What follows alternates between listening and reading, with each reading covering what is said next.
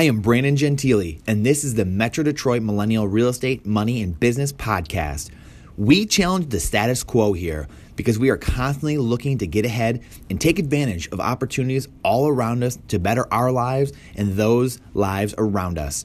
We are looking for honest, loyal, trustworthy, and upstanding citizens of Metro Detroit and Southeast Michigan. This podcast is for you. Everything that is great about this city and the people in it. We are looking to bring it back to the glory it once had and will be again. We empower home sellers, buyers, investors, builders, developers, influencers, and business partners to do what they are great at because they understand the importance of an elite real estate group and desire a strong support system behind them. They trust their advisors to help them make decisions that best suit the advancement of their goals. This podcast is for you.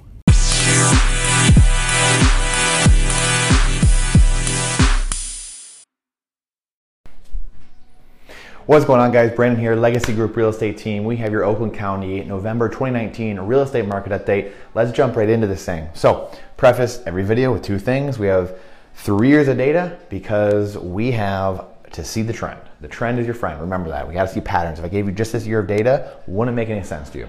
And then we have the month in arrears because we have that month closed out. The numbers, the data is fresh, hot off the press, ready to go. So let's jump right into this thing. Days on market DOM, anytime you see that, uh, 45 two years ago, 48 last year, 50 this year. We're seeing this across the board in Metro Detroit. A couple days a year it's been bumping up in November.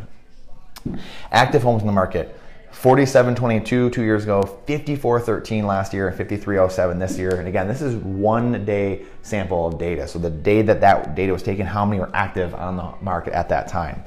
Uh, months of inventories, MOI, is three across the board here. Three, three, three and just this is a quick ratio to see how many what kind of market we're in basically um, without even having to look at all the data what kind of market we in. And basically what it is is that the rate homes are selling how long would it take to sell every last home with no new homes coming on the market? Just to give you context again this is one to three this is a seller's market meaning there's not a lot of homes and prices are really high. Four to six months is balanced seven plus is a buyer's market meaning the buyers are really making out there's a ton of homes in the market, so the prices are depressed. So, new homes in the market. This is the number of new listings, new active listings that actually came onto the market in the month of November. 2284 two years ago, 2514 last year, and then 2253 this year. So again, another little drop. Again, we're seeing this across the board as well. Another drop this year in housing. So who knows what's going on? No one knows. No one can tell you. If anyone thinks they can tell you what the market's going to do, they're insane. Uh, price per square foot. This is a number that is a county-wide number, so you have to take that into consideration. Uh, it's been increasing 123, 124, and then 133 this year. If you take that number, 133, and multiply it by your square footage, it's going to give you the approximate valuation of your home. Now remember, countywide data. If you need a valuation in your home, you have to have someone from our team, a real estate professional, an appraiser, someone come out and actually do an appraisal on your home because this takes into account every city, every neighborhood, everything.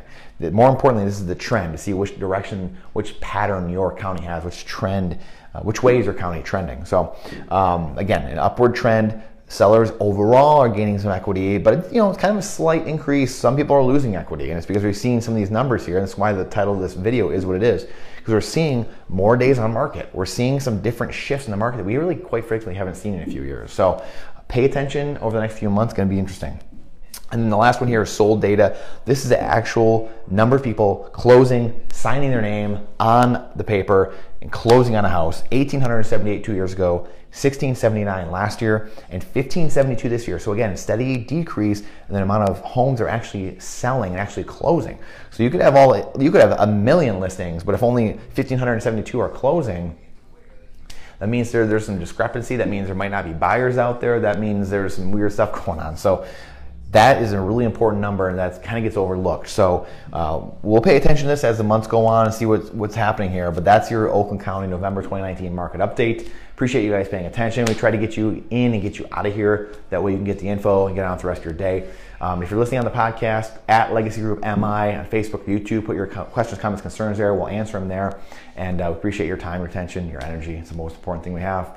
We'll see you guys in the next one.